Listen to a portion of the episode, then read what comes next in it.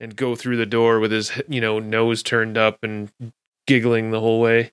Oh yeah, I think there's definitely like just a, a complete tension cutting moment where we are functionally teenagers going like, oh, oh, yes, yes, I do say.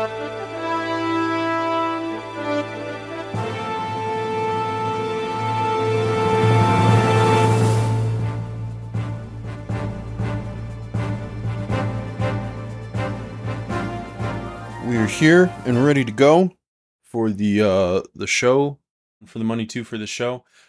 Good evening, Rifters. Welcome to season one of the Role Playing Rats live stream and podcast. And if you are returning to the fold, then welcome back. You are incredibly appreciated for sticking with us.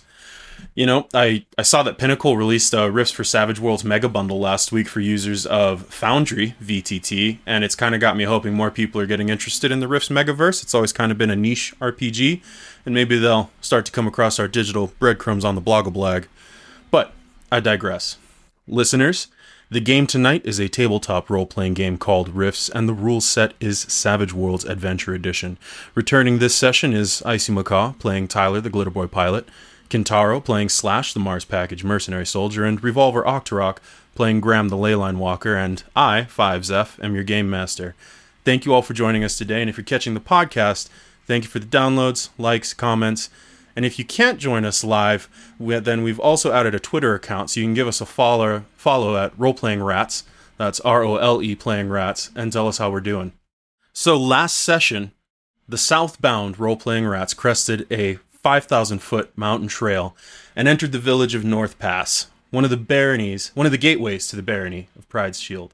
They've come thousands of miles through bandits, giant worms, and highwaymen to find themselves in a small town down on its luck, about half a day's journey from their real goal, a booming mining town that's rumored to offer a one way lottery ticket to Utopia. The village has made a celebrity of the Glitter Boy pilot and his horse, Patty. Slash has found the whiskey and an oily rag for his pistol, and Graham's organized mind found some chinks in his philosophy, his companions, and his meticulous notes. If you missed us last week, then head on over to roleplayingrats.com or check out the podcast on your preferred platform because it is after some great role playing and information gathering at the local dive bar that we rejoin our erstwhile heroes. Slash stands on the porch of the bar, saloon doors swinging behind him in the crisp mountain breeze, pushing dust through the village of North Pass at 5,000 feet elevation. It's about two in the afternoon as he takes another pull from the whiskey bottle and continues stripping and cleaning his Wilk's 320 Classic. Graham, Tyler, the two of you left the bar, and when you, Tyler, admired the notepad that Graham was using to track miscellaneous errata, he produced another just for you from under his cloak. Damned useful thing to have around these ley line walkers. Damn useful. I'll ask you to lead off, Tyler. What's going through your head? What's the actions that we have as you take that pad, pen, and hustle over to the southeast side of the village in the first of the three warehouses? I will also drop that map back into chat. Uh, so what uh, what Tyler's doing at this point is just half the time spending uh, like doing exactly what Graham's doing and just looking through these warehouses and trying to figure out what was in them, uh, how much uh, it was worth per se, see if it's something we wanted to take care of. Unlikely, but potential. And uh, continuing to watch how Graham uses his uh, notebook and see if it's how I can use this new tool that I haven't uh, really used a whole lot. I've mainly kept things in my head, so writing everything down is is kind of fun and a way to keep everything organized. So just continuing to go through and uh, making sure that we can do that while keeping in mind that we're looking for a spot too for all of our refugees to kind of spend the night before we move on to Pryde Shield. Okay, well, fantastic. I think it's it's kind of fun to think that a, a pad and paper is, um, you know, might be something very pedestrian to someone from an academic background, but for Tyler, it's a, you know, a novelty item almost, and like, oh, this is this is cool, man. And mm-hmm. so, Graham, are you are you in lockstep with Tyler as we move to the warehouses and begin to rip doors open and treat it like it's Christmas? Uh, I think so. I think uh, this is um, a small and like this is pr- probably the most relaxed Graham has been able to be since setting out. And this is something that is simple. There's nobody else sort of relying on him. He's, you know, part of a very, very small team right now. Like in this instance, it's just him and Tyler. Like that's how he's framing it in his own mind. Um, you know, he he doesn't have refugees to count. He's thinking about them and what to do. But this is like, this is the kind of boring office work that you can almost do as meditation. Sure, sure. That's great. All right, well, gentlemen, as if we use the term loosely, as the two of you get to the first warehouse and peel the door back, uh, you notice that all the warehouses look about the same. Sheet metal, maybe on wooden beam or something like that. The barn doors on the front of the first warehouse screech open unceremoniously, and as the light spills in through the doors behind you and through a few dusty high windows, you see that apart from a few crumpled drop claws and a broken crate, it looks totally empty, and you are both welcome to give me notice rolls as you peer into the shadows and dimly lit side runs of the warehouse. Right. Uh, I critically fail. nice. This is going. This is going well. Yeah, may have gotten dust in your eye there. Uh, and Graham, what have we got there? Uh, we aced actually, so we generated an eleven. Oh, fantastic! So, uh, basic success is a four. That's one raise to get over to eight. And so, while uh, Tyler immediately starts hacking on the dust, the leyline walker with his heavy face gear peers in and even takes a step inside, and you can see that it is it is in fact just as uh, old Glenn at the bar said that it is empty. There's nothing of note here. Some broken open containers, some crumpled boxes, some drop cloths tumbled to the ground, broken machine parts that aren't really recognizable, and scrape and drag marks that lead to the front door. Okay, yeah. Um, scrape and drag marks, just sort of like typical wear and tear for a warehouse kind of thing. Yeah, yeah, just just wear and tear. Old shop worn warehouse. Yeah, you know, like forklifts or dollies or something has been Mhm. through here. Like that's yeah. So nothing that really strikes. Uh, nothing that stands out. No, nothing at all. Not with a success and raise. There's nothing that leaps out at you. I mean, to be fair, this is this is exactly what we expected. This is what was uh, was told to us. Is you know they'd been picked apart, picked clean, um, and what we'd gotten from uh, Old Glen was that like basically these warehouses used to store like pretty much everything that the town sort of trades in and and stores, right? So like presumably food, you know, mechanical parts, things like that, like just all across the board.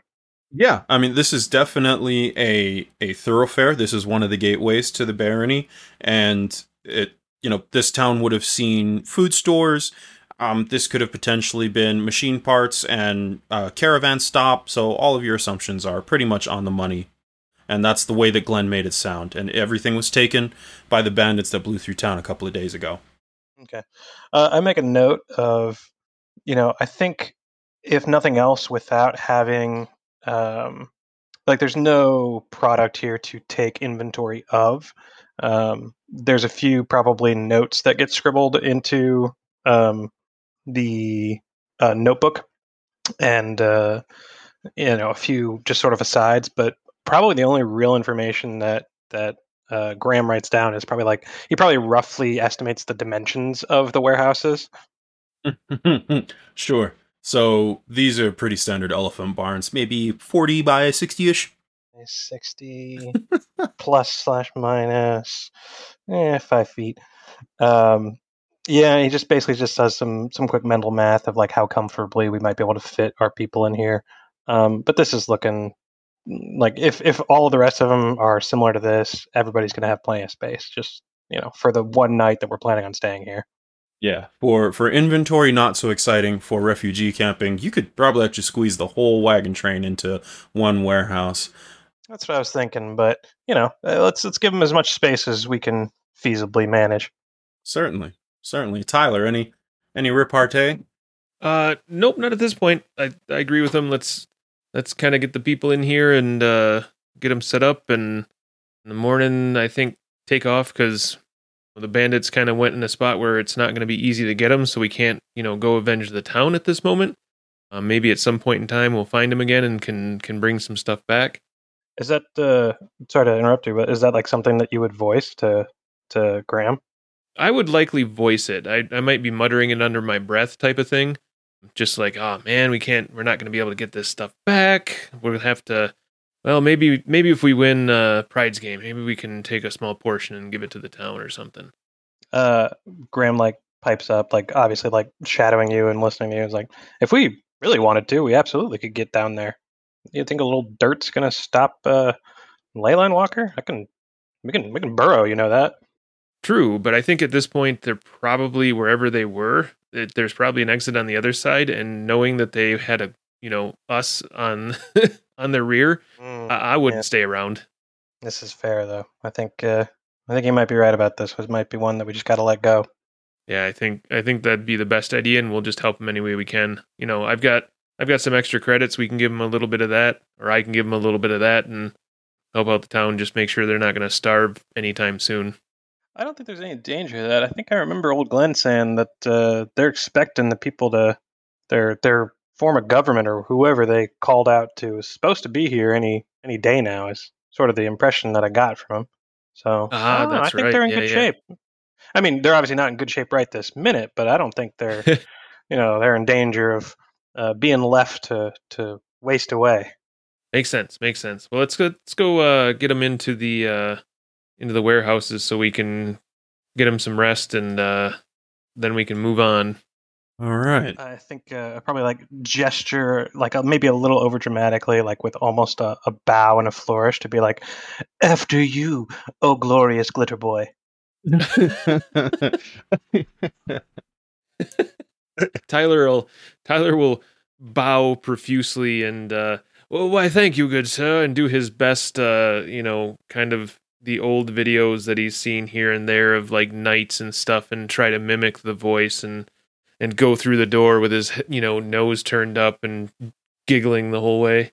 Oh yeah, I think there's definitely like just a, a complete tension cutting moment where we are functionally teenagers going like, "Ho ho, yes, yes, I do say." this is fantastic. So, with that, as you two head back from the warehouse, we will cut over to uh, Slash. After about 10 minutes, as you're putting the 320 back together, you see that some locals are inching closer to the glitter boy. You've been keeping an eye on them, surreptitiously, of course, while you field strip your pistol, and they seem more in awe than up to no good. A little guy, maybe four or five, reaches out and touches a finger to one of the kneecaps. And uh, Tyler, I'm I'm curious as to what your glitter boy's alarm does as Slash witnesses this. Uh the the alarm system is is not set up for like really light touches. I mean, it's a glitter boy; it can take some damage. So I would have made it so that way it takes a little bit.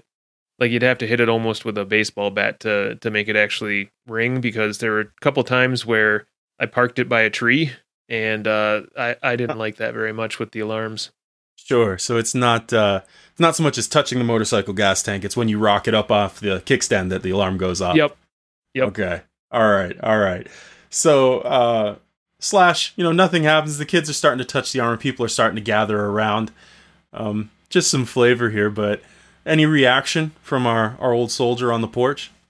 Nah, I'm just gonna put my cigarette down and put my pistol back together and watch them and just kind of chuckle to myself, going, "It take more than just touching it to get that thing to make some noise." I've seen a tree fall on that thing and it didn't make an alarm, and just kind of watch them as they as they play with it and just just watch as kids look at it and climb on it a little bit and just kind of realize that it's like you know, civilians looking at a tank. It's not something they see every day. It's kind of cool if they can get up close and touch it. So I'm just gonna watch and put my pistol back together.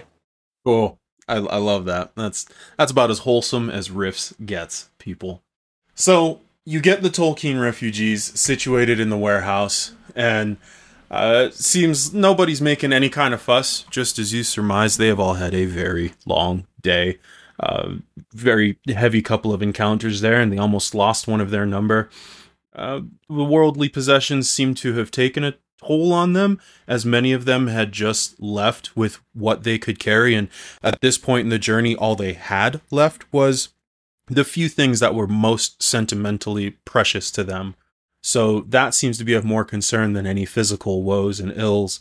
but they're very happy to bed down in this early afternoon and looking forward to what is hopefully a long and restful night.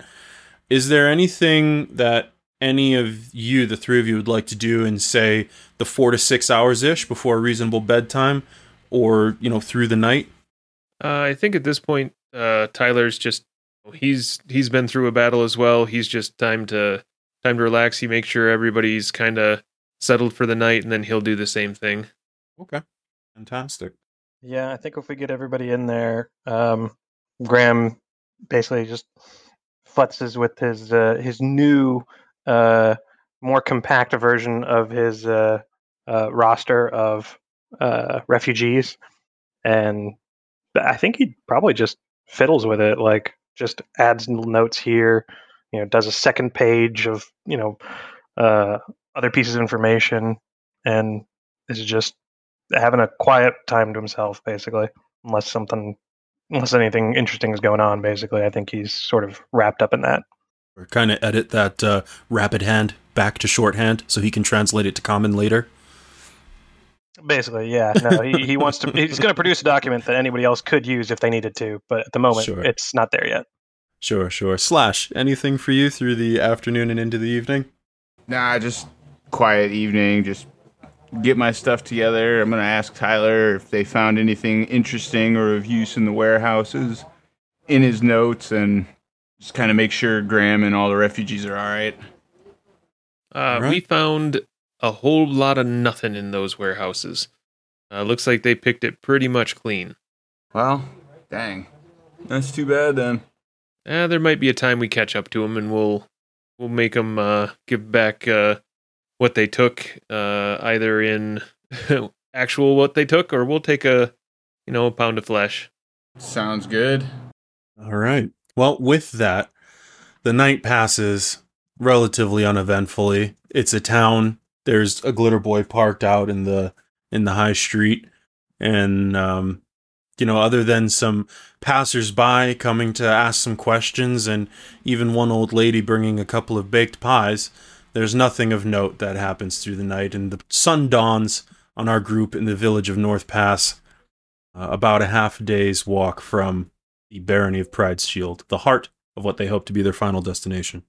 If there was nothing else on your lists, then I think we can accelerate here through some of the RP of leaving the town, and I presume you're you would situate the refugees for travel and direct them down to uh, you know carry on. Absolutely. And then uh, same thing. I'll lead up the group and you know lead out in front of everybody by at least a couple hundred yards, just so if anybody takes a pot shot, they can can hit me. And uh, this time, uh, how do we want to do our our travel? Do we want to kind of change it up a bit? Maybe Graham, you sit in the middle, and Slash, you kind of take up the rear, so we don't get someone coming up behind us again. That sounds like a plan to me. This will uh, this will do. I'm I'm most comfortable there. I think. Though I will be up in the air, so I have better view of everything. Sounds good. Tally ho! All right. So we have our marching order together. The heroes and their train of still 30 refugees in the city of Tolkeen head out from North Pass. The switchback road down the mountain is a uh, almost night and day as you cross the you know the ridge and start to come down the other side. You have some beautiful forest where prior it was mostly desolate and, and just sort of rocky rocky mountain hillside. And as you start down, at first, Graham, it's a an itch the base of your spine, and you think, "Oh, did I get did I get sand somewhere while I was sleeping?" And then, as you take a few more steps, no, no, no, that feeling grows much, much warmer, and you are fairly certain your supernatural leyline walker senses that there are ley lines underground uh, approximately midway between you and the town that as you come midway down the mountain we're at about 3000 feet elevation now you can see it wheeling out a plateau ahead of you all and spread in a shoulder of the mountain pass almost a third of a wagon wheel that must be has to be uh, the seat of this barony of Pryde's Shield, this mining barony here in the northern hands of New Mexico, as we know it today. You have any any questions for me there, Graham, about what you're what you're picking up on your your spidey sense? Oh yeah, of course. Um, yeah, you can't you can't tease me with a ley line and not expect me to to sup at it. Um, so I think yeah, that's one of the first things that that you know catches Graham's attention. I was like, oh, this is this is good. For the first thing that that response to that feeling is like, this is good. You know, this is a a resource, and don't think he really. I, think at the beginning, at least, he doesn't bring anyone else's attention to it because um, he knows nobody else here has this um, would understand it kind of like the same way that he does um, but 100% he would like want to sort of figure out more about where this ley line is and which direction it runs um, probably to the point that if he had to like stray a little bit from the group, like they were talking about having him being sort of the middle, uh, I think this probably grabs his attention so significantly that he would sort of wander off. Probably not like completely abandon the the party, um, but I think he would like, oh, he's supposed to be in the center, and that's sort of what we agreed for our, you know, uh, marching order. Hey, no, no, no, I got to go over to this side. There's there's there's something over here. Is it uh you know, is it to the point where instead of hitting a switchback, you just sort of keep heading straight down the path because it is between you and the town. So you're not, you know, veering off in a random direction. You would just kind of keep tromping into the bushes. Is it more trance like or is it like, "Oh no, I think I think this is the general direction. We should be good here." I think that it's probably I would say depending on what he senses, it could be to that point. Um, one of the Let things, you know, the, lay yeah, out the, a little more. uh, please do. Yeah. So it's you know you're at about what did I say about three thousand foot elevation coming down the mountain here, and you sense this between yourself and the city, and that means that I believe ley line walkers have a ten mile uh, sensing. I have it up for you if you need some of that info. Yep, it's within 10 miles, uh, how powerful it is, what direction Yep. it flows, um, Oh, yeah. and where it meets others at nexus points. Yeah, you get the full drip. So uh, it is about 10 miles. So you have figure have about 20 miles left to go to the city. It is running. You are moving south. Excuse me. You are moving north to south, and the ley line is running east to west. So uh, crossing your path about midway down, and you can feel a nexus off to the east by about oh it, it has to be like something like a hundred miles or so. Uh, but you feel a nexus off to the west that you think could be a mere a mere is is that like 20 miles? Like that's that's about as far as you are from the town now uh, just by your reckoning as you look down at it. The one that's flowing across your path is not that powerful but you definitely feel mountains of power at the nexus to the west which slightly concerns you you're thinking now as you're heading south towards this mining town and you know that there are tunnels bored into the earth as that's what mining towns do and there's a nexus awful close by it's just a a little creeping worry in the back of your head as you know what nexus points do Oh, yeah. Yeah. Things in the dark. Is there any sense of like, is there anything wrong with the energy uh, from the ley line? Like, if large amounts of energy are being like um, manipulated from those, that's also part of the ley line walker's uh, skill set. If if it's being like siphoned off, or if a rift is opening, things like that.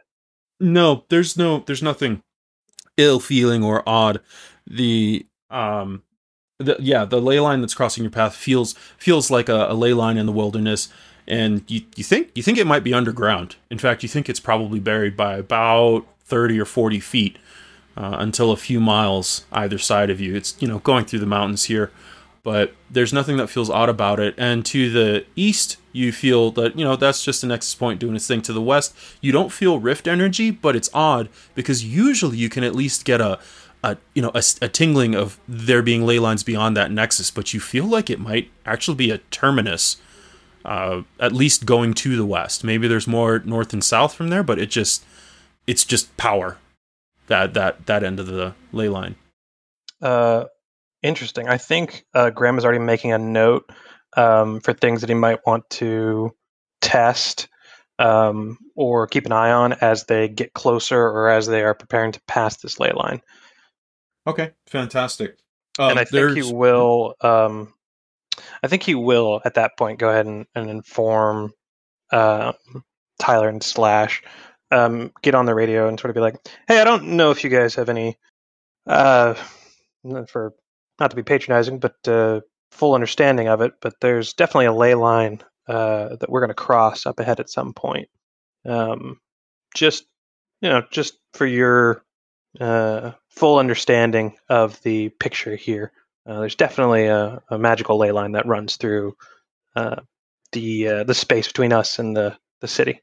Is are you telling us because we need to worry about it? Like I I'm not real uh up on ley lines. I I know they're there, but uh should we avoid it? Should we do something about it?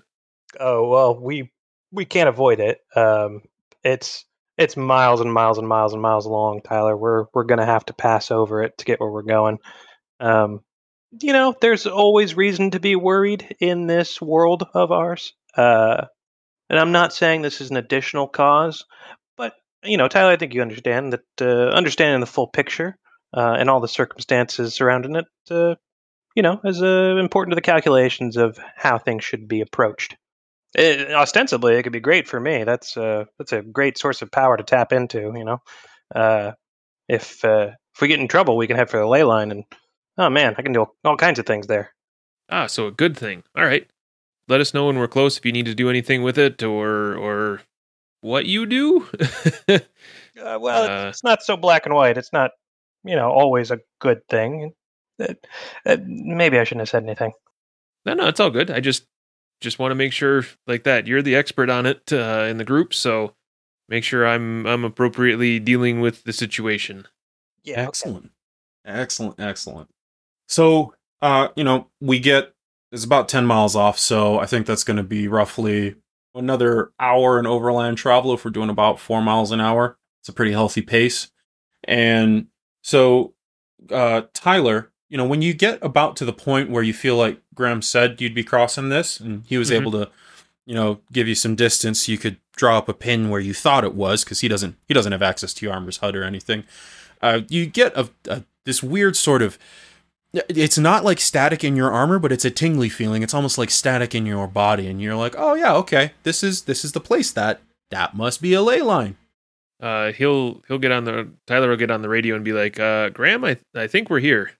Uh, do uh, am I aware if this is the right Yeah. spot or not? Okay. No, absolutely. He's you know like oh yeah, he's he's definitely standing right over it, and uh, you know you In- know in that case, I think that I've probably. Uh, well, he's at the front, right? So he's going to be the first one to notice it. Yeah.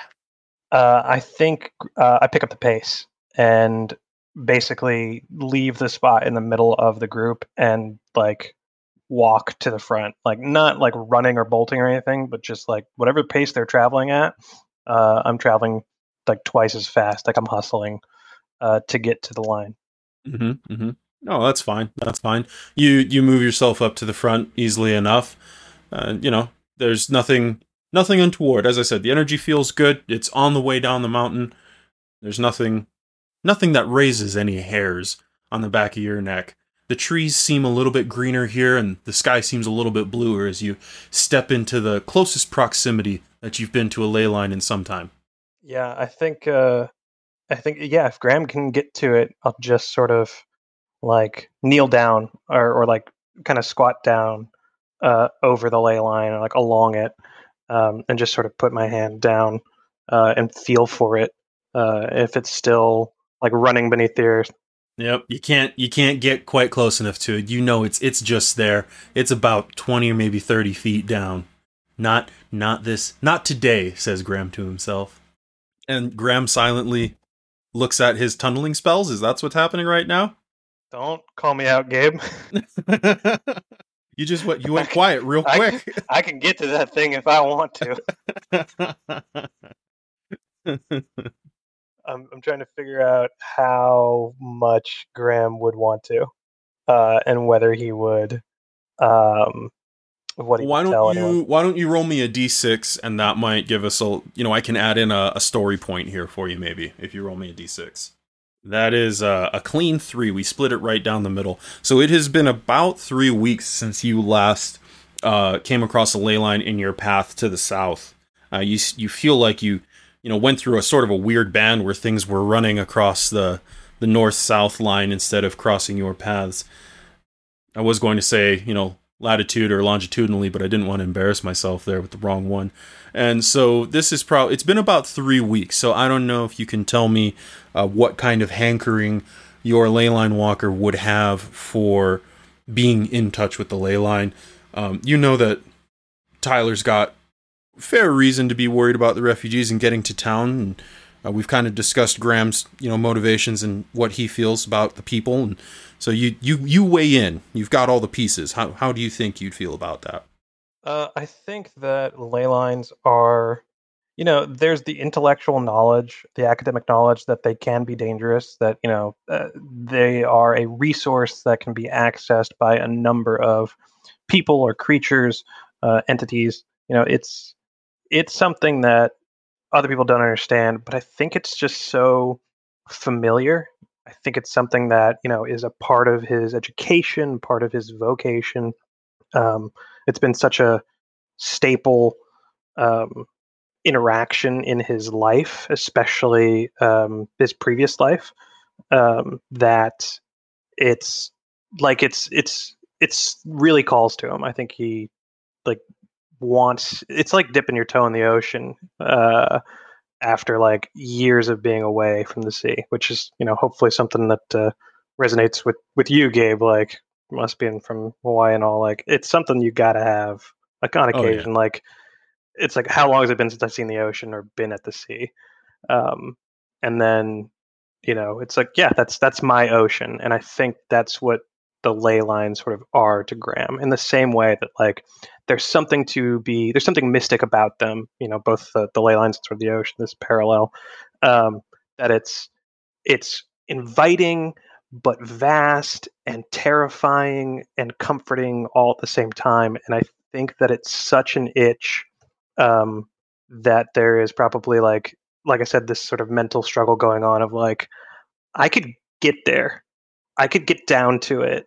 It probably wouldn't even take that long, and you know this this would be a simple thing to do, and I wouldn't have to stay there. You know, I can come right back. It's yeah, it's like being on a road trip and then seeing that you could stop at the beach uh, when you haven't been to the ocean in like five years. And I think it's like, ah, but I'm I'm trying to make good time. Who wins? Oh, those powerpoints are already spent, buddy. We're going down. I think that was a, a fantastic look into into the psyche that is Graham. Though I appreciate your delving there. And so there's there's a Benny tossed on the tune. Um, all right. So Uh, how does yeah, we- Burrow we- work? Uh, I was to say, and you know, we got that curious trait. We got to know where it's at. Uh, Burrow, let's take a look. Um, can allow the recipient to meld into raw earth, and then we can continue to move at half a normal pace, um, or full pace with a, a raise on the roll. So I'd have to roll regardless. Um, uh, then there's a whole bunch in there about like if you're using it to sneak up on somebody, um, and how all that works. If you can get the drop on somebody, how the stealth works. But uh, outside of the combat aspect, it's just you make uh, you roll the spell to cast, and then just move at half your pace, basically. Which I think can even probably be, yeah. Uh, we could I could buff it with another um, PowerPoint to improve my pace. So basically, like offset the pace penalty. All right. Well, that's uh that's on you. You you let me know what you'd like to be doing there. Uh, spending powerpoints wise, just mark that down, and then give us a what's up. Oh yeah, what was they? We're definitely going to spend uh, the appropriate powerpoints to cast this uh, with a hurry thing. Like I really do think he just wants to like dip down, find it, be next to it, uh, and then dip back up. Like that's what he's thinking. Okay. All right. So I'll go ahead and roll that for you. mm-hmm. if Tyler sees him like digging down into the ground, uh, he basically immediately as well trundles back over there, pops out of the uh, Glitter Boy and starts seeing what he's doing because he said there was a ley line and suddenly he's digging. Uh, I'm just as curious as he is as what's going on. Oh, he's definitely not digging. He just he just dissolves into dirt. Mm. Uh, and I don't think he would have made any effort to let you know. Like he hustled to the front of the um, the refugees, but didn't get past you. Like presuming that you were still moving and not like sitting down on the ley line. His intention was for you to have moved past it and him to come up behind. So definitely people would have noticed uh, because he's in front of refugees, but there's no there's nothing obvious about what what happened to Graham. He just turned he dissolves into dirt and, and like yeah, just falls to the ground basically like this pile of dirt. then I Fantastic. continue on without, without doing anything. All Okay. good. Uh, All right. Well, Slash, you see all this going on. Uh, you see Tyler just sort of continuing. You see the refugees kind of, you know, maybe some of them turn at the at the sound because I'm sure there would be some some noise of shuffling dirt or, or something displaced earth. Uh, and and Slash, you as you're flying drag, you see all this happening. Um, and as as Graham has noted, it does not take long for him to just be swallowed up by the ground. And you heard him on the radio talking about the ley line. You saw him pushing up through the people as as Tyler kind of slowed in his stride as Glitter Boy, and then and then continued on. You know, after turning to you, heard him radio back to Graham. So Slash, what's what's popping through your head as as Graham dives into the dirt like a mole? Mm, well, I kind of feel that the whole thing's a little weird. The whole ley line, lay walker, it kind of it kind of weird slash out. He's not into the whole magic kind of thing. Like it's useful, but it still kind of weirds him out. So he just kind of he sees Graham do it, and he just kind of okay. He's cool to do whatever he is he's doing to do his thing with that ley line, and I'm just gonna continue up here and keep a watch over things as it may be. Okay, fantastic. So Graham, you you burrow your way down as as only a focused blinkered leyline walker can, and as you open it up to the ley line, which is indeed not even running through a, a tunnel its own, it's just running through the earth. Can you make me a notice roll? I'm probably going to spend a penny on that. Oh wow! So that was worth it. Okay, that was an ace looked like, and a ten on the die. Is that right? Yeah, uh, D8 ace got another two, so 10 total. Fantastic. Now drop me a little smarts roll in the chat just straight off the trait. And we're gonna we're gonna close in here. A nine on the smarts roll. Okay. Fantastic. So as you get down, you feel that wash, that lovely, lovely wash, that the waves rushing over your feet as uh, using the ocean, as you so poetically put before, and you realize that the ley line shouldn't be running through its own tunnel, and it, it wasn't, or at least the top of it wasn't. But then as you break through a little bit deeper, almost greedily to try and get the the the full effect of it, immersing your body in it as only a leyline walker would want to, touching these these supernatural and eldritch powers, you feel it tingling in the back of your head. You remember that there is something called a line croc, and they traverse ley lines, and almost almost supernaturally they can taste when something enters a current above or behind them. And you hear a screech from off to the east, eh, where the direction that this line is running. And you realize this ley line shouldn't be in a tunnel, it should be just through the earth. This this isn't good. Uh, I think there's uh, a, there's a, definitely a sense of like fear, but there's a sense of like regret. Like, ah, you know, this could have been this could have been a great experience. This could have been wonderful, and instead, it's this. Um, I think Graham has like one thought of responsibility before he leaves. Um, while he's still down here um, sort of burrowing through. Um, and that's he would use the ley line transmission feature, which is the ability to uh, speak and receive messages along the ley lines. Um, and I think he does a, a wide broadcast. I think he just blasts across the ley line um, to watch out for this thing. That like that one of these is here, the leyline crocs. Uh, but then he's gonna hurry his burrowing butt back up to the surface. Yeah, yeah. You actually feel the flow of the ley line disrupted as this thing moves fast enough and disperses enough energy that it seems to actually disrupt the flow, like a, a large ship coming up a river that's almost too small for it. Yeah, Yeah. Uh, it's definitely like it shakes him, but he, yeah, there's there's a, a brief moment where he's like, I, I gotta get out of here, but I don't know who else is has access to this thing, who else has has been around, and so that's why he's just gotta he's gotta blare out a warning across that. Um, so I think it's just sort of like a quick burst of, uh, this is a fellow walker there's a croc on the line. Please be safe. Please be careful. Uh, and then just shoots up as quick as he can. Sure. So does Burrow replace the dirt, or can you reverse it, or are you leaving a, a hole behind you?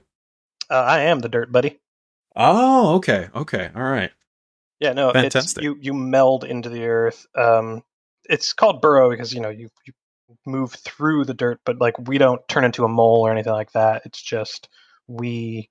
It's like a D and D like meld into stone. Like you Sure. are the stone now. You move through it. Um, Tracking. So we we move through the dirt. We don't displace any of it. We just functionally sort of. I mean, we displace as much as maybe one might imagine. It was like if we are dirt, then we just start shifting through. Tracking. All right, and just like that, slash, you see you see Graham pop right back up to the uh to the surface, kind of pat himself down as if nothing really happened. Okay, to kind You, of uh, taking things in stride. Yeah, I'm just kind of up in the air, just like, okay, well, I guess he's back. Doing whatever magic, weird things he's doing. Your your traveling companions are very understanding, Graham.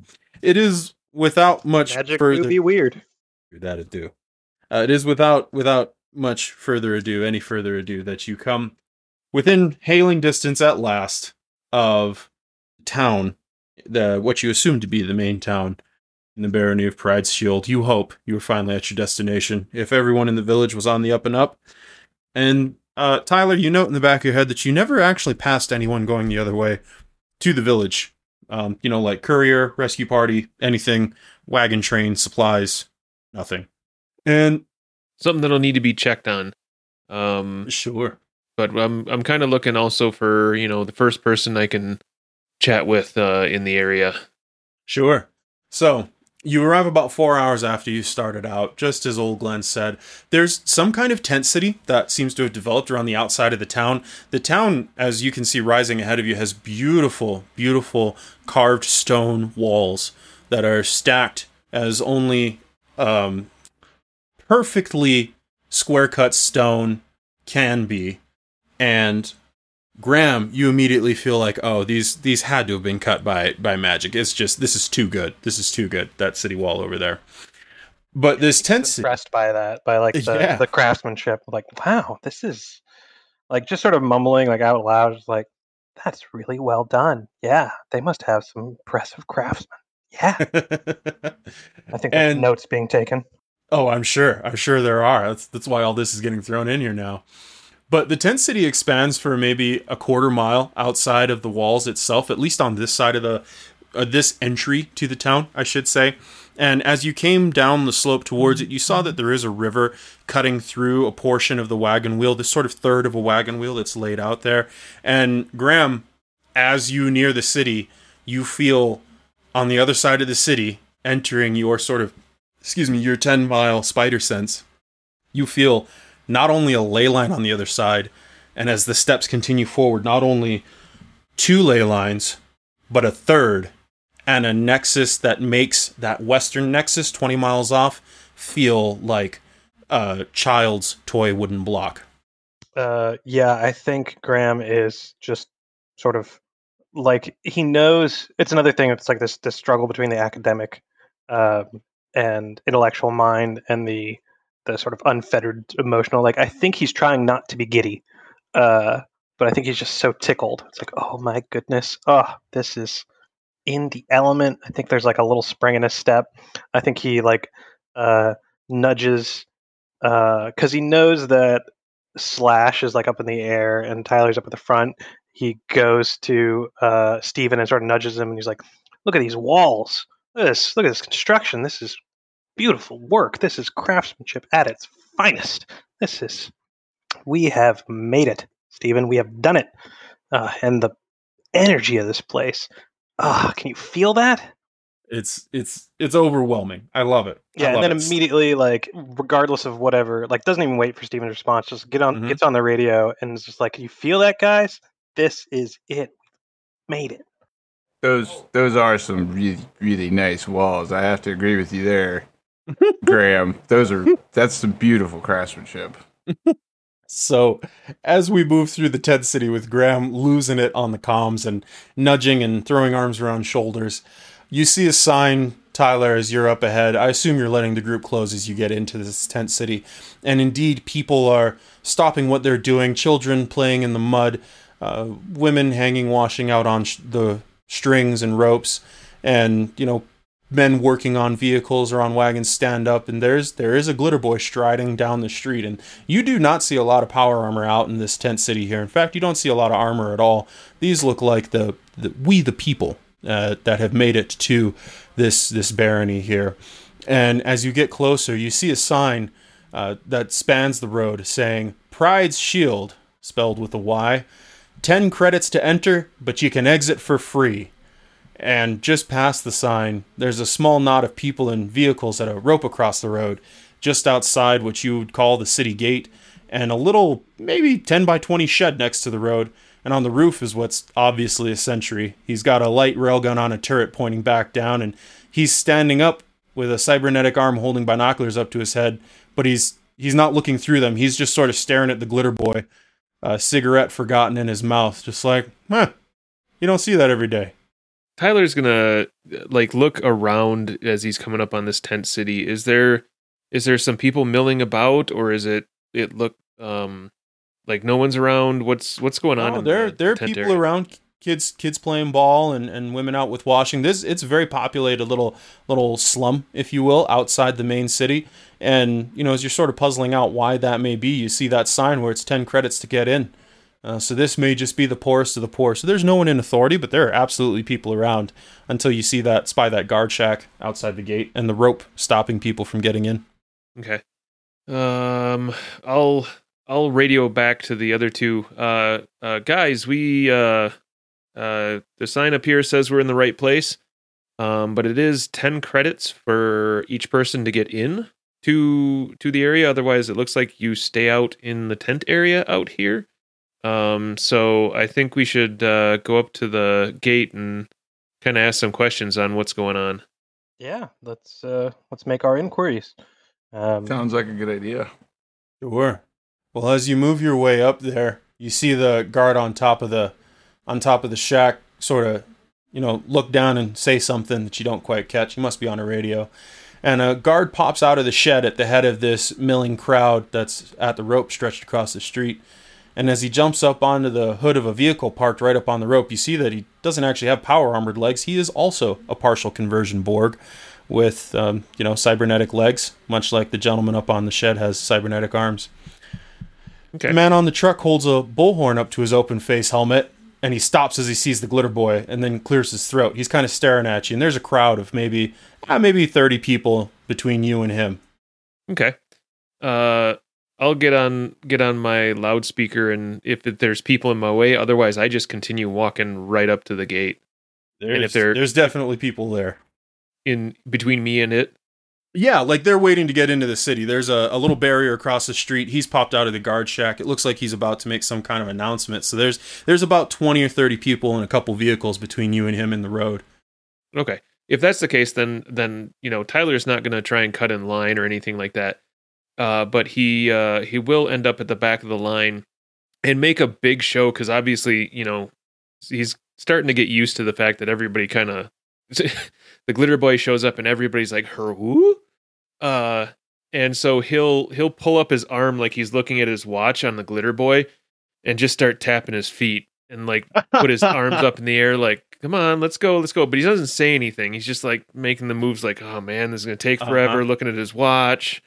I'd I'd love to be the people at the back of the line who or maybe in the middle of the crowd like there's people behind you making a bunch of noise and starting to shuffle around but the, someone in the middle of the crowd doesn't really look around until there's this sort of rhythmic thudding in the ground as a 1.2 ton suit of power armor taps its foot.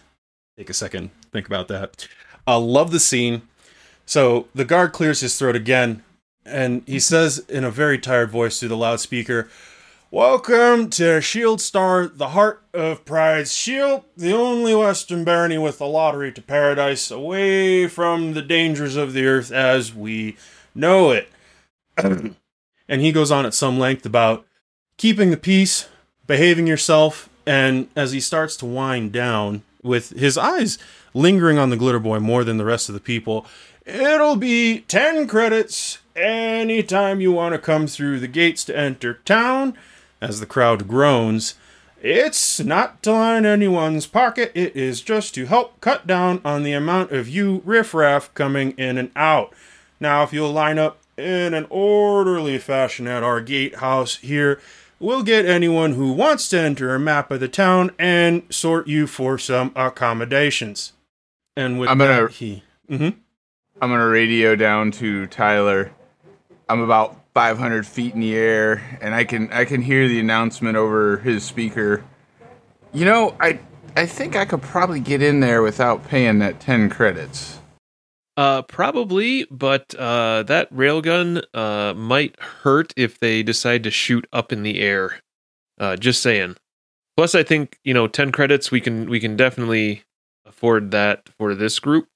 Uh, but I think I want to before paying to get all the refugees in. Let's uh, figure out what exactly where the ref- where the refugees should be, and uh, where we can get them to. Yeah, we should probably go in and see the area first before we bring them all in. All right. Well, with that, the guard, as you two sort of have your conversation at the tail end of his announcements, he hops down off of the truck, and the another guard comes out of the booth, and the two of them start talking to the guy in the lead truck, and you know the line begins to move forward a pace. Is there any more planning you three would like to do before you get up to the front? Want to prep the refugees who are muttering excitedly behind you, Tyler and Graham, about this is it. We're we're here. Did you hear him, Shield Star? We're here. The Heart of Pryde Shield. I'm just gonna fly down to meet Tyler and Graham. I'm probably going to um, see if I have at any point taken information about like what do, do these refugees have any money of their own? Like Graham's immediately thinking like, okay, wow, we're here. What do we do with all these people? What do they do with themselves? Like Graham is not prepared to, you know, run a um, like a halfway house for you know the refugees who now need to earn their way into the city or earn their keep once they're in the city. So he's like furiously trying to draw up plans for like, okay, how can we, how do we make sure that these refugees don't just live in tent city all their lives? Yep, and and Tyler will, will radio to you to the rest of you. Let's let's keep the uh, refugees out here and figure out kind of what this place is because we don't we don't know yet. And then uh, let them know that we'll come back in a little bit and and let them know kind of what the lay of the land is, and we can kind of work with them on on what we need to do. Okay. All right. That's so uh, you know it's plan. You plan. So you get up to the front there. Are are you going to try and like ask the refugees to sort of wait on the side of the road, or let them just follow you up to the? You guys were the last ones in line before you got up. This feels like a pretty rotated and scripted thing. Like every couple hours they let people into the town. You'd imagine with the the coin and the tent city outside, they really are just trying to modulate the amount of people. And from the rumors that you heard, you understand why there'd be a huge influx and maybe more than their infrastructure could handle. Yeah, I think that's what's sticking out to Graham. It's just like if they already do this on the daily of like, you know, we can only let people in at certain times, then you know maybe they don't have the like housing development for people for a bunch of newcomers. Um, and so I think, but Graham is probably not just gonna like let the refugees like wait in line with them, unknowing what the plan is. So he's definitely gonna like talk to Tyler and Slash, say, "Hey, we need to we need to let them know that we're going to go in um, and sort of examine the town and figure out what are what the best future for everyone looks like. Um, and we should probably make a point to take some people in there that aren't us. Like we are I think it's important for morale that at least a few of these people get to come in and experience the city today. Uh, and you know, more eyes and more people to experience and, and know what's happening here is valuable because we are not, you know, uh, your average citizen, if you will. And I think he's sort of looking pointedly at, uh, like gestures up and down to the power armor of the glitter boy, uh, and then sort of looks over at Slash and goes, you know, just saying. Yep. Yeah, I I agree. It would be very wise of us to go in and kind of check it out first. I was thinking the same thing because we have no idea what the housing situation is, what the inn situation is, if we need to put these people up somewhere, if there is even anywhere to put these people up right now. Because what are we going to do if we take all these people in and there's nowhere to put them? So, but I agree also that we should take a couple of them in. Definitely talk to Steven, get him to pick a couple people to bring in, and let's see what we can find for them. Yeah, let's. I think like Sarah and Steven might be a couple, couple good people to bring in. All right. Let's let's get talking then. the the group the group is saddened at this consensus amongst their erstwhile leaders but they they seem to understand and they like the two people that you've picked obviously being two of the folks who've had the most interaction with your motley band. And so the remainder of the group pulls to the side you know the truck's pulling over in a, a wide space in the road and the um as you get up to the table you see one guard sitting down with a big data slate laid flat, and he's got his armored gloves off, and he's typing and swiping as the other guard waves the last group on, the one with the cybernetic lates who did the speaking. And he turns around and says, Hoo-wee! Another glitter boy, eh? One might think you justice nuts are getting tired of fighting. You're the, the second one we had through here in just as many weeks. Oh, really? Through here? Is he still? Uh, him or her? Are they still here? Oh, I couldn't tell you that. Uh, uh, uh, Jer. Yeah, you're on shift today. Hey, Jer, you, did he? Does he showing us checked out in the database there? Jer's like, Sarge, we can't say that. He says, Oh yeah, all right. So I can't actually tell you that, and I also don't know it. But he's probably still drinking himself to death. Apparently, he couldn't save his woman from some rift spawn or some shit. I don't know. He came through with a real sob story. But what are we dealing with here? How many people we trying to let in? Uh, what kind of money you got? Um, what's what? Why another glitter boy? Good God, you caused such a stir. Well, you know, we try. Uh, and I'll I'll again open up the front panel. You know, just kind of you know that hissing sound, and it pops open. Uh, and I'll you know be right next to him. Like I'll walk right up next to him. So when I open it up, I'm within range to hand him something. And uh, well, right now, we got five people we'd like to have come in, and I'll pull out 50 credits and I'll hand it over to him. Uh, so just like to get in with five right now, and we'll figure out where we go from there. Hmm. Yeah. All right. Just five. Uh, rest of your group's gonna stay out here. That sounds good. Uh, Jared, we got room for all of these over at Maggie's, or or no? And the other guy with the data slate says, "Yep, yep, no. They the five can go to Maggie's for sure. Uh, the vehicles and the rest of the train could probably go park at Laramie's.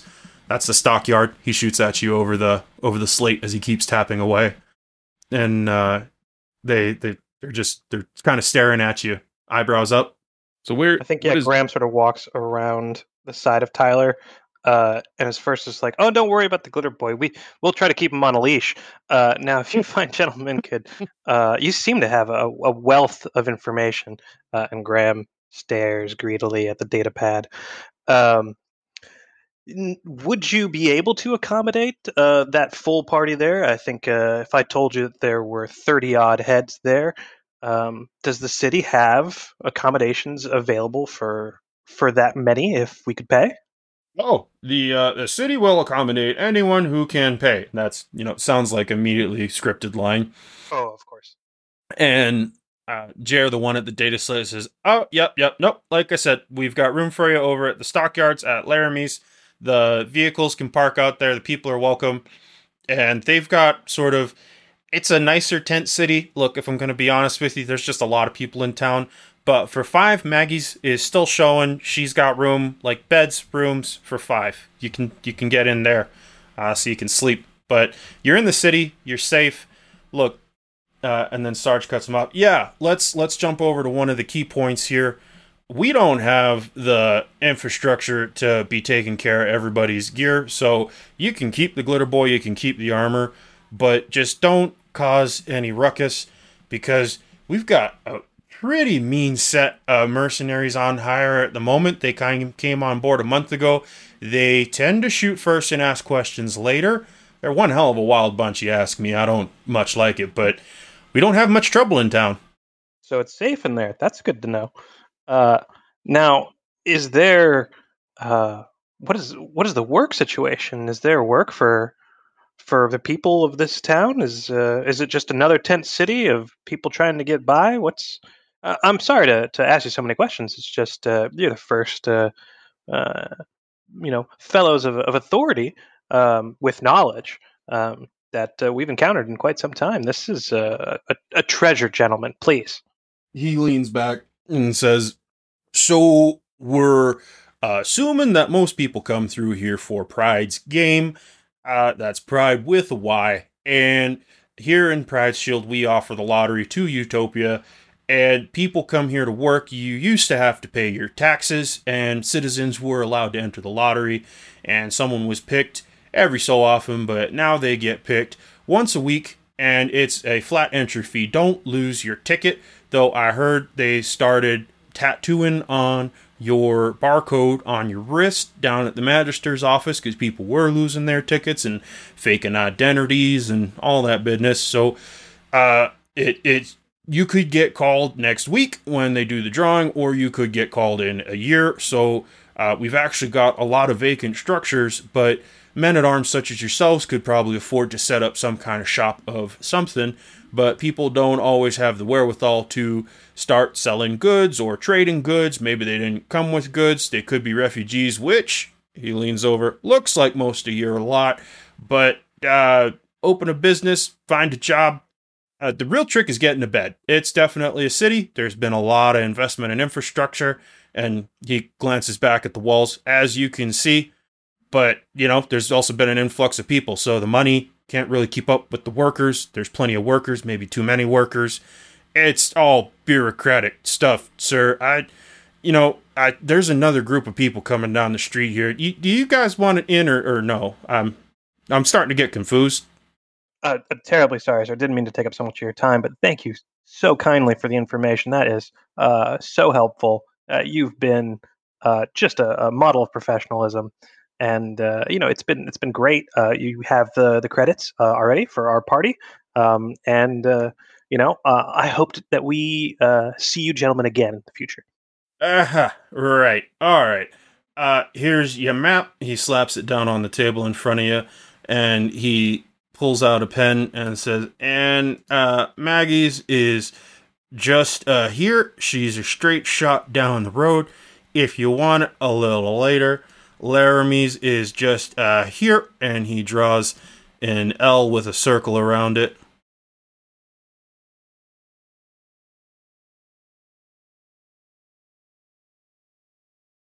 And there, uh, you're you're off there. You y'all y'all go on ahead on in there. To the races, as it were. Thank you, Sard. Thank you, Jer. I believe, uh, if I caught that. He's uh he's already pulling out the bullhorn and he doesn't doesn't pay much attention to you as you step away there. And just to double check here with the tech, does the Fantasy Grounds link does the map pull up? Yep. Will show up.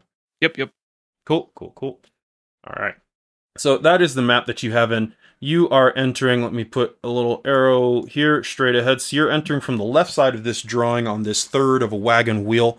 And Maggie's is a straight shot down the main drag with Laramie's just off to the, uh, that would be off to the west there. Enter from the north. Direction's correct.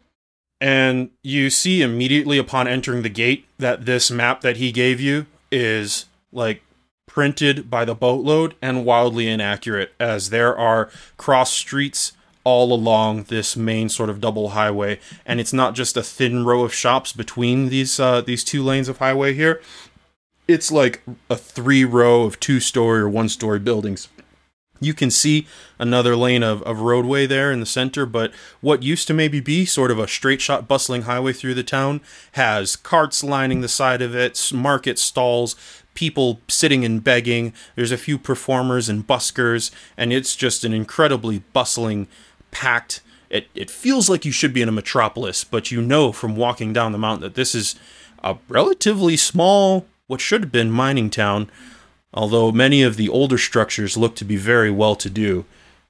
Wonder a little bit about how long Pryde's game has been going on and how much money has been coming into this town. As as a quick question, is is the the uh, infrastructure here set up to handle a glitter boy walking around town? Oh yeah, uh, this was a mining town, so the the roads are mostly packed dirt, not heavily paved. It might be crushed gravel, um, but you're not you're not worried about falling through anything. But you might want to stay off the boardwalks in front of the shops. Yep, and and also just in general for getting around is the there's there's probably carts and stuff, so I can just kind of stay in my lane and and move through. Yeah, uh, it's not lanes so much as just sort of flowing traffic down one side and flowing traffic up the other. But as you start to move through the streets, the crowds are thick, but not so thick that uh, a glitter boy and a flying titan don't make a lane for themselves. Uh, you do not see a lot of power armor walking around. You see some body armor or pieces of body armor, some makeshift armor, lots of coats and dusters and hats. Uh, but you two, the Flying Titan and the Glitter Boy, are the two sort of uh, set pieces as you move down the street. Okay. Uh, so what do you say we go stop at Maggie's and uh, uh, see what's going on there first? Uh, what do the four of you say? Say that sounds good, and then we can see what he was talking about getting the others set up so they're not in that tent city. Carve a path, my boy. Sarah says, "Yeah, sounds good." And Steven's kind of looking around and going, "It's it's cool to be back around people." I like it. All right, and so I'll I'll do just that. I'll start start moving down the road. I'm not looking to run anybody over or anything, but you know, I'm not letting people, Oh. you know, just get in my way type of stuff. Yeah, no one no one gets even close to slowing you down or stopping you as you begin to move through town. And after a few minutes, you come up to a bundle of people who are blocking the street and a couple vehicles who are kind of pulled up who didn't turn off on the side street in time. Just three. And there's people gathering in behind the last vehicle, so he can't get out. And it looks like there's some some speaker or somebody over on a on a soapbox of some kind talking at an intersection here, and he's blocking the main path. Uh, I'll um walk up to the vehicles and I'll just I'll just play you know traffic cop for a minute. Uh, I'm gonna put on the loudspeaker and just you know start pointing at vehicles and stuff. You back up. You do this. You get out of the way, and uh, Love it. just see if I can if I can do that. I don't know if I'm successful at it, but I'm certainly going to try. Sure, sure, sure. What what skill or trait does Tyler have that you'd like to apply for this role here? Um, I think I would go with probably persuasion would be what I'm trying to do because I'm not I'm not trying to like you know threaten them or anything. I'm just using my size as a general make sure I'm seen type of thing. Sure. All right. So go ahead and throw that roll down. Persuade roll sounds good. Oh, ho, ho, ho. Wow. Uh, that'll be a ten. Ace twice. That was nice. I deep- totally expected you to beef that, and I did too. you double frickin' aced it. Well, what a roll for it. As you as you shout through the loudspeaker and get your commands going, and you know the three vehicles are are getting moved around. The uh, young lady comes running up from in front of that last vehicle as he starts to back up and goes, "Shh! Who who the hell? Shh! Can't you hear? He's speaking." And she's I- pointing back at the the soapbox guy. and I I completely ignore that for the moment until I get this uh taken care of, and I'll just talk over her. Yeah, no, the last vehicle's backing up. She, you know, came up at the tail end of it there. So it's, for all intents and purposes, the vehicles are clear. The crowd is turned and now looking at you. You are now the very center of attention, and the speaker is standing up on the box, looking at you with his hands raised, like he was mid sentence and he stopped to look at you. You're really not sure how long they've been doing that, but you'd probably wager the entire time uh, that you've been moving vehicles around. I think Graham uh, like keys the the radio uh, to get um, to get Tyler's attention and be like, Tyler, I thought we um, didn't we establish something about uh, doing our best to not always be immediately uh, the center of attention wherever we went. I, I feel like we might have addressed this. I'm not 100. percent Well, I we couldn't get through. There's stuff in our way, so In the is We're that over the taking it in? loudspeaker or is that over the Oh. radio? I think I think my response because I'm so busy trying to focus on the traffic and everything. I've got this lady trying to tell me to shut up, and then you know Graham's Graham's trying to remind me that you know I'm doing exactly what we said we wouldn't do. Um, so I don't key off my my mic. So my response to him is like, "Look, I I'm trying not to stand out in the middle of the crowd, but we got to get the vehicles out of here, and everybody's talking at me, so I'm just trying to do my thing."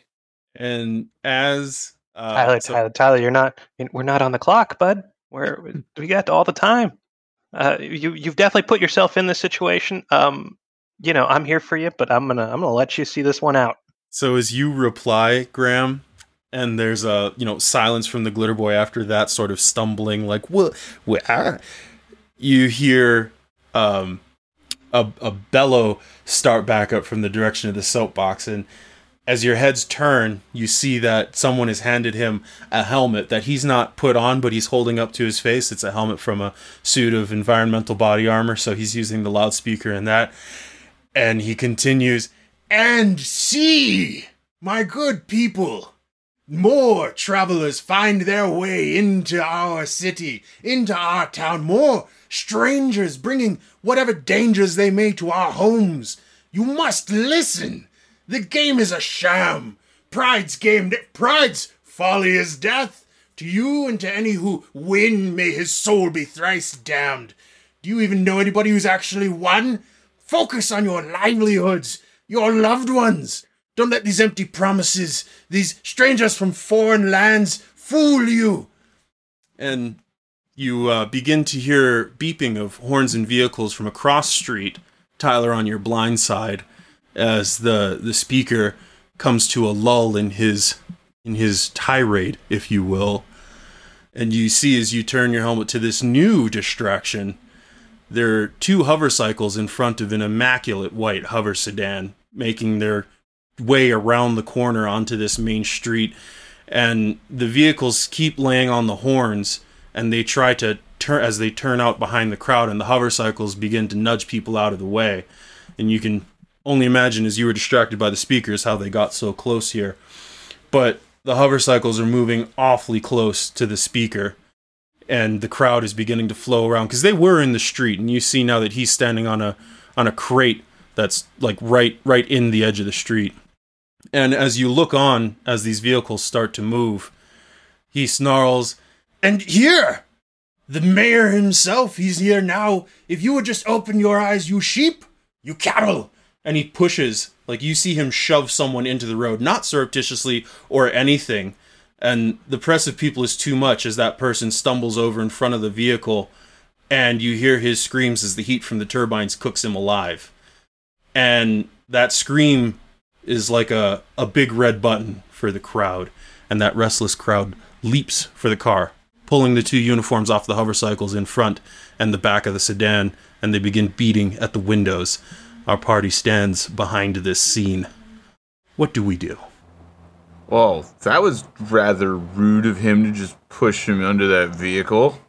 Yeah, this uh maybe this isn't the. I think maybe we're not seeing the city on its best day.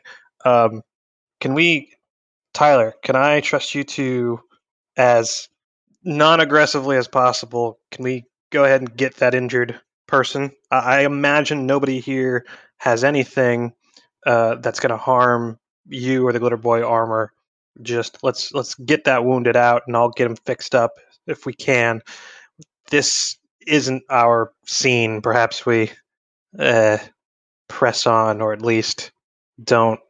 I don't want to exacerbate the situation anyway. I, I don't think there's anything that we can do. Uh, so Tyler's Tyler uh message, you know, uh at this point has probably come to his senses on his his loudspeaker and uh turns that off real quick. Uh I I I have to apologize, but I think we're going to the part where we get in trouble or at least I do. Um how far away from this vehicle and the person that got pushed in front of it am I away? You're probably a couple strides for you. You're probably about 20 feet away. So enough where if I shot my boom gun, I'd quiet the crowd real quick. Uh, you would essentially deafen the entire crowd. Like it would, it would be bad. And you, you make me a smarts roll, Tyler. Make me a smarts roll. A six. Before you do that, let me get up in the air. Fire that boom gun, I mean. Hang on here. It's cinematic. Tyler is acting. okay, what was that? A six on Yep. your smarts roll. Yep. So I So that's a success. You you think that firing a boom gun within the city limits might be some of that ruckus that Sarge was speaking about, but you know for a verifiable fact that it would quiet the crowd with a swiftness. Uh, just to reiterate for those unfamiliar with Rifts, the boom gun is the Glitter Boy's shoulder mounted railgun that lets off a sonic boom every time that it fires, uh, which I believe seriously deafens anyone who is within 10 squares or about 20 yards of it. But that's that's ultimately temporary, though, isn't it? It is. It's for uh oh here it is 3d6 minutes and it makes the character shaken. So and if someone rolls a 1 on their vigor die, they are also incapacitated. So it's like it's a big deal. But yeah, you could definitely fire that and you know with that smart soul it would definitely quiet the crowd. And as you're doing sort of these split second calculations in your head, you see a head pop out of the sunroof on the sedan and it's graying hair and you hear him shouting someone help Uh, okay. So at this point, uh, who who pushed the person out in front of the car? Was that the guy that was on the soapbox, or was that someone else? oh it was the speaker Okay. Uh, and so it- people were looking at the because it was a commotion right horns and things the crowd may not have seen it but because you guys are outside of that you saw him he he shoved someone to die okay. So, quick Uh, question: From where I am with Slash, would I be able to shoot over to the car, grab the guy out of the sunroof, and get him away from the crowd? Um, yeah, you you think you could probably do that. I mean, your suit gets up to 400 miles an hour, so you definitely have the lift and the speed. But since we're doing this kind of cinematically, I want Tyler to kind of finish his thought. But that is something you can accomplish. All right. So pylons drop into the ground, and I Okay, I if I see pylons, there's got to be something we can interrupt there. Like that's got to be like a big trigger of like we know what happens after pylons drop. Uh, yeah, so you um, it it takes him an action to drop pylons. So during that time, and that's one that we can't like do a double action. You can't drop and shoot. So during that time while the pylons are going, your actions. So slash, what's your move since you spoke up next, and then we'll go to go to uh, Graham. Well, Tyler, if you're gonna let that thing off, I'm gonna make a break to try to grab that dude out of the car and get him away from the crowd. So give me like a second before you put a round off out of that thing, because I think that'd be a good way to shut this crowd up and get them calmed down a bit. So as you around is six seconds. So as you take off and power towards that car, what is your move here, Graham? I know that he's getting ready to fire the boom gun, and based on what he said, I assume that he's not going to fire at anybody. Um, so I don't try to stop the, him firing it, but I, you know, I've I've sort of picked up on how he rolls with this. I'm going to try and cast silence on, uh, basically on Tyler and the the area around Tyler um, to, if possible, at least like dampen the sound, if not completely negate it. That's interesting, and I feel like we're kind of working at odds. Can can we pull up the spell silence? Is that on your sheet? Can I just click it up real quick? Uh, silence is on the sheet. Yeah, if you Okay. a raise everything within a certain area is nullified. Wow. Kind of surprising the first time that I've come across this. Um okay. So you know he's going to fire the boom gun. You know why he's doing it. You're going to try and cast silence on him. Yeah, you know, I don't mean to be uh, opposite the party. I just don't agree with this move. I think he's being too rash. Okay. Like my my idea was that like you know obviously I started with this like let's not get involved and he's like I'm getting involved so it's like okay I can't stop you from getting involved but maybe I can downplay like possibly incapacitating a bunch of people everywhere is like making a huge ruckus right and like I would Graham wants to, us to fade into the background I, I just don't think there's anything given that he knows what's about to happen and what powers Graham has access to I don't think I can not be true to that move. Okay. All right. Well, get us that uh go ahead and get us a a roll then, I guess, because casting that spell is a single round action for you. So um you know, everyone's taking their action. So Slash is taking off, Tyler's dropping pylons, and you are casting silence. Go ahead and give us that roll. Okay. I'm not going to spend a penny on it, but I did. I did try, so I don't even Yeah. succeed at casting. I think this is very cinematic though. I really I really love this. Oh, so you don't succeed at casting casting at No. all. No, I didn't. I didn't get the threshold. I uh, I only got a three, so the, the bell doesn't even fire off. Like it's clear that that's what I'm trying to do. I mean, probably not to anybody because they're probably not watching me, Yeah. but that's 100 percent what Graham was trying to do. Okay, fantastic. So we'll come back to Tyler at the top of our narrative order here. And we see, you know, windows are starting to crack as people beat fists or maybe rocks against the window. And you see people trying to jump up onto the side of the hover sedan car. The only reason that the mayor hasn't been ripped out of the sunroof yet is because people can't quite reach him. And the bellicose street teller is is saying, "See, see the effect these these sins have on the people." And um, what are what is your move, Tyler? Uh, I point the boom gun straight up in the air, uh, so it's going and make sure I'm not hitting slash, of course. Um, targeting computer on and everything. Okay, Yeah, you're, and uh, let the boom gun off. He says so casually. Oh yeah, there's definitely like Graham's definitely shouting behind him, like Tyler, nope, Tyler, think about this. And so, you know, there's no rolls to hit here. There's no rolls to damage. You think? Can you roll damage for me? For the GM. Sure, Something's gonna feel it. uh, only twenty. Oh wow, all right. With, you know, 20 armor piercing or something insane. But yeah, so you let the boom gun off into the air. Uh, unfortunately, Graham, the sound is discouragingly unfettered and you you get the full wash of that noise being just about adjacent to him. So, if you can give me a vigor roll for this sonic boom and then slash you are also in range, but I believe you have a bonus because you're in environmentally sealed armor, so you'll get a vigor roll plus two instead of minus two. And then, Tyler, of course, you are gloriously unaffected as you feel the recoil, or almost the lack of recoil, as your suit does exactly what it was meant to do, at least compared to yesterday. So You let off that gun. with a plus two, I got an 18 for the vigor roll. Good God, man. You guys are acing dice left and right. Heck Okay. yeah, I like it. so uh slash you pass your vigor roll and uh graham you also pass your vigor roll. And so let me see here. I think you you're fine actually if you pass the vigor roll. You're just shaken you aren't deafened if i'm reading that right. So we got any details on that there glitter boy pilot? Yep, Sonic Boom uh, affecting everyone except the pilot with a large blast template who must check vigor minus two on a failure. Victim is shaken and hard of hearing for 3d6 minutes. This may not cause a wound on a critical failure. So if they if they fail, uh, then they're shaken and hard of hearing. If they succeed, nothing nothing happens to them. That's impressive. All right, so our character party is all a okay.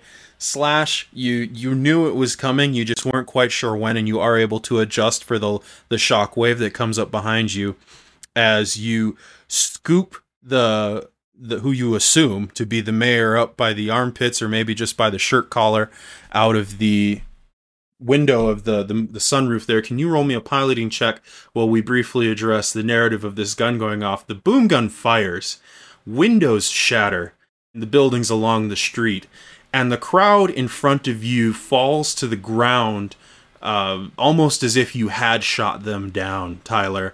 And some of them are still standing, but it is rare as people who fell over with the sound, the shock, the fright, grabbed those around them as they fell and curled into balls. There are people along the sides of the street who sort of fell back on their on their on their butts, and ooh, do you want to Benny that uh, piloting roll there, slash? And Yes, as I I, said, the, the windows across the the buildings within about a twenty yard uh, radius have completely shattered, and there is silence, and you feel like you almost might be deafened until you re- recognize the hum of the city in the background, but it is very faint as everything, probably in about a mile radius, screeched to a halt when the boom gun went off. Whether they're inside or outside the effect, this is a sonic boom, which is easily heard. And Tyler Tyler has, you know, an ear to ear grin. Like he's seen some of the old like pre Rifts uh of videos. Oh uh and like the old westerns where, you know, the big crowd like this is like right out of one of them, you know. It's just just perfect. Like big crowd needs to get attention. The guy, you know, the the cowboy pulls out his gun and just boom up in the air just to get everybody's attention. That's you know that's what's in his head right now, and he's just grinning ear to ear. Um, and he starts walking forward and like specifically finding the person that was like up on the soapbox that's just getting these this group of people riled up and like uh we're we're gonna have a chat Sure, sure.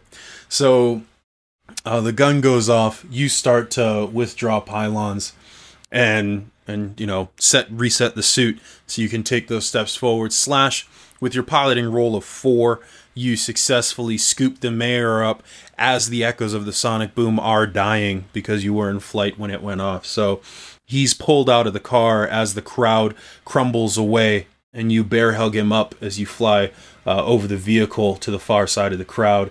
And Graham, what's your next action here? The boom gun has gone off.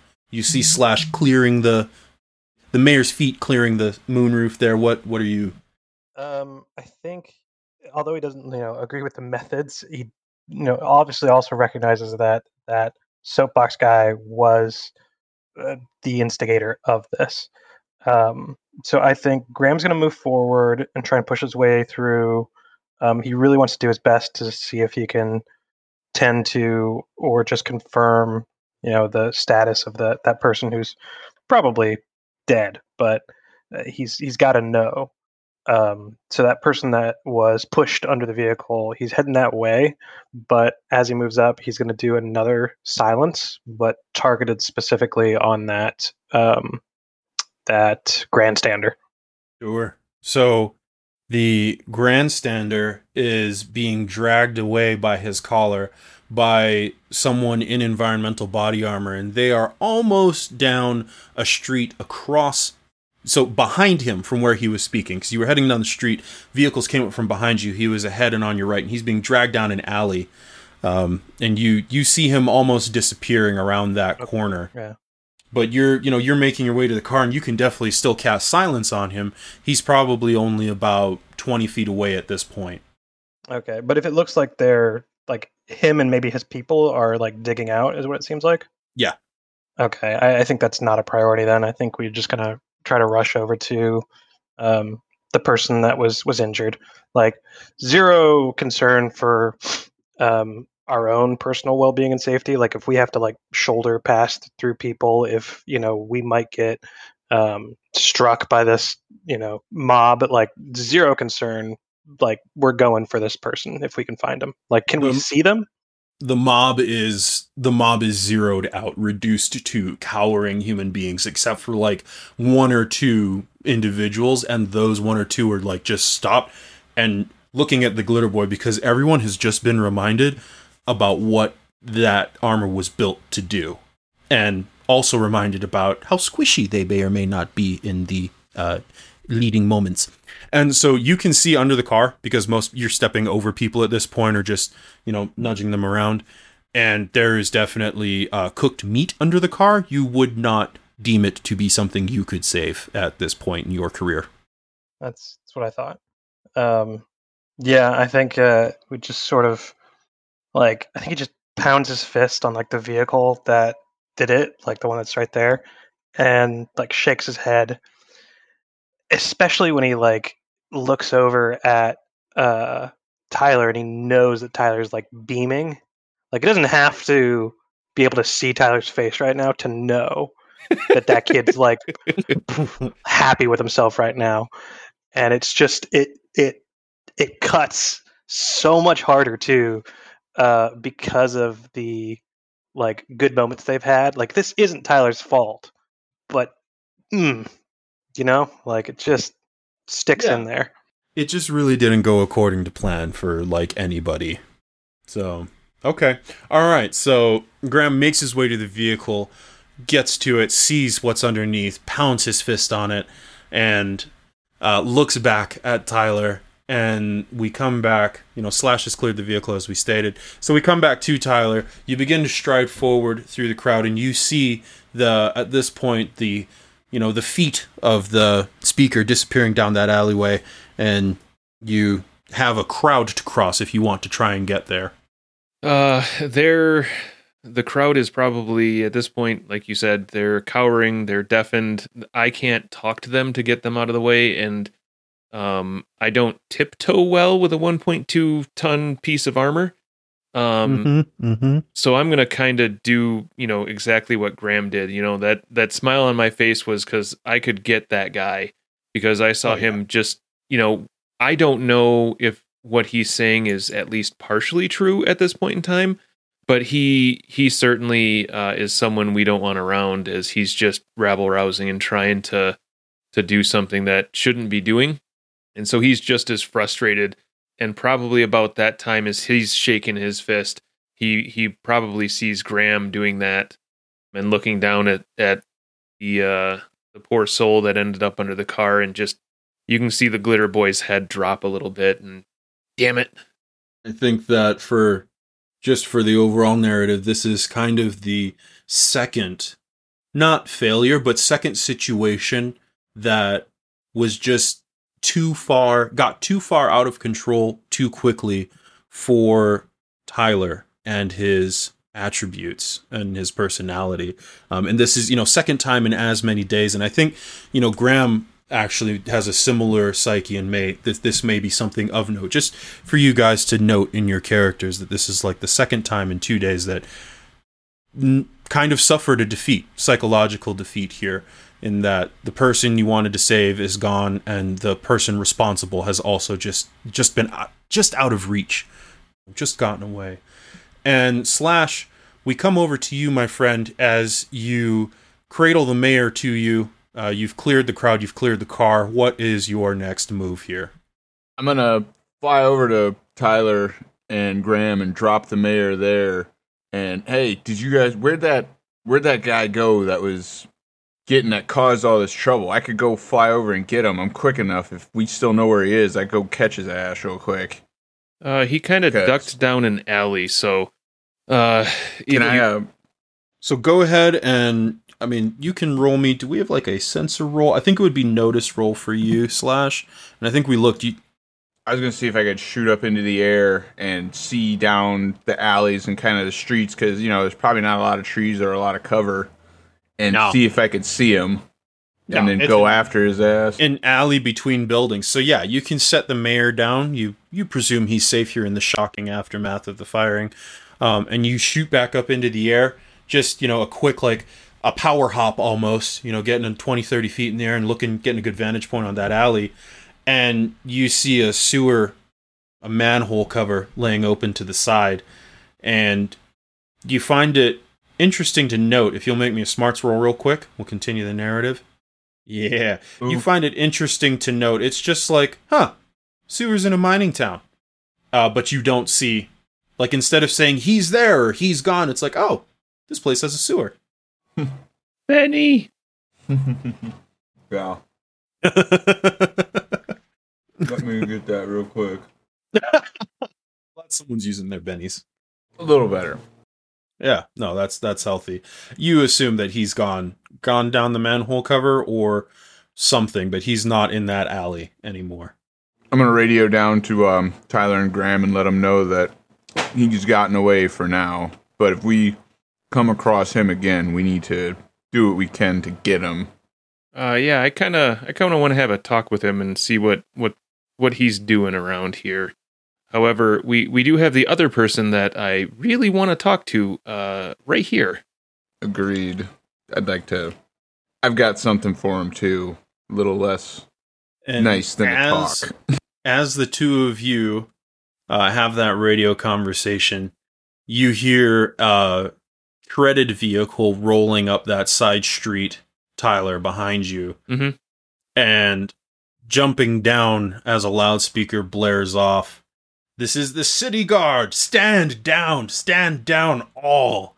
And uh, you see that there's a you would presume to be a pilot, but he seems to be a maybe some sort of cyber hybrid. But there is a man wired into the front seat of this treaded sort of flatbed truck, and it just looks overly armored. Um, you could call it an up armored half track, sort of, but and jumping off the back of it are just this mob of partial cyborgs who you probably, yeah, I think Tyler would probably recognize as headhunters. These guys are scarred up, beaten up. The cybernetics are not new, but highly functional, and they are all carrying rifles, heavy damage, mega damage rifles. Just at a glance, you see that this is a group that probably shouldn't be messed with. It's about a dozen guards who are jumping off of this this tracked vehicle here. Tyler Tyler doesn't do anything aggressive. Uh, boom gun is in its its stationary position point. He did what exactly he wanted to do, and I'm just gonna look over the crowd. You know, I'll kind of, I'll in fact like wave him, like as I see him getting off, I'll you know kind of motion him to come on over. Um, as you know, city guard's a city guard. As long as they're not gonna start shooting random people, I'm I'm cool with it. But I also try to look for the two um hoverbike uh, pilots and make sure that they're looking okay and if i if i can find them Sure. So the hoverbike pilots are actually, you know, they're deafened on the ground too. You think th- no one's skull looks smashed in. You think they look salvageable as human beings. Uh, mostly, it was just like they were pulled off the bikes and maybe stepped on or kicked a few times, and that was all. But the bike pilots look good. And as you wave the guards over, and you're very unassuming, you know, one of the beefier cyborgs, he looks like a lot closer to full conversion than partial. It's like, all right, glitter boy, I don't think you're at the heart of what's been going on here, but I'll be looking to you for answers first. Any uh any closing thoughts or questions from my players here? Um, I guess the final question: uh, Does it look like it can be sussed out that this crew is the like composed is composed of that band of mercenaries that um, Gate Guard Yeah. talking about? That won't take a notice roll. You see like a poorly hand painted replica of the crest that's on the sedan, the hover sedan. Poorly hand painted replica on the on the tread vehicle. So you you assume it's up and you can see that same symbol on shoulder pads or on, you know, upper arms. Yeah. So I think the only like thing left for Graham is like just to key that radio one more time and be like, "Okay, everybody, just be cool." Tyler, any closing thoughts? at this point you know seeing that you know we had in tyler's mind um he's definitely sad that he couldn't save everybody but at the same time he's kind of like you know but really we only had one person out of what could have been a really bad situation happen so he's he's that it's kind of that bittersweet type of type of thing he's like you know i got to think again how to deal with a new situation that just got out of hand what I could do better next time. Sure. I think that's I think that's powerful. Was here. And uh we are going to be advancing next session. So your homework, everyone, is to pull up the Savage Worlds Adventure Edition check out what an advancement entails, and then pull up the Rifts book and check out what an advancement entails for a Rifts character, a Rifts module within Savage Worlds. And if you have any questions, I'm happy to address that, but I don't think we need to do that on stream. And please, everyone, be prepared to talk about how you advanced and sort of some story points of what your character may have learned or how they grew in respect to what you chose to advance, be it rank, it, you know, skill, etc., etc. And to all of our listeners, live listeners and podcast listeners, thank you all for tuning in. Thank you all for sending us a tweet. Thank you all for leaving us a comment or subscribing to the podcast on your chosen platform. Uh, this is a lot of fun for us, and it's really cool to get your feedback, know how we might be able to make the game better, and also just chat with folks who are following along with the story. Let us know what you think.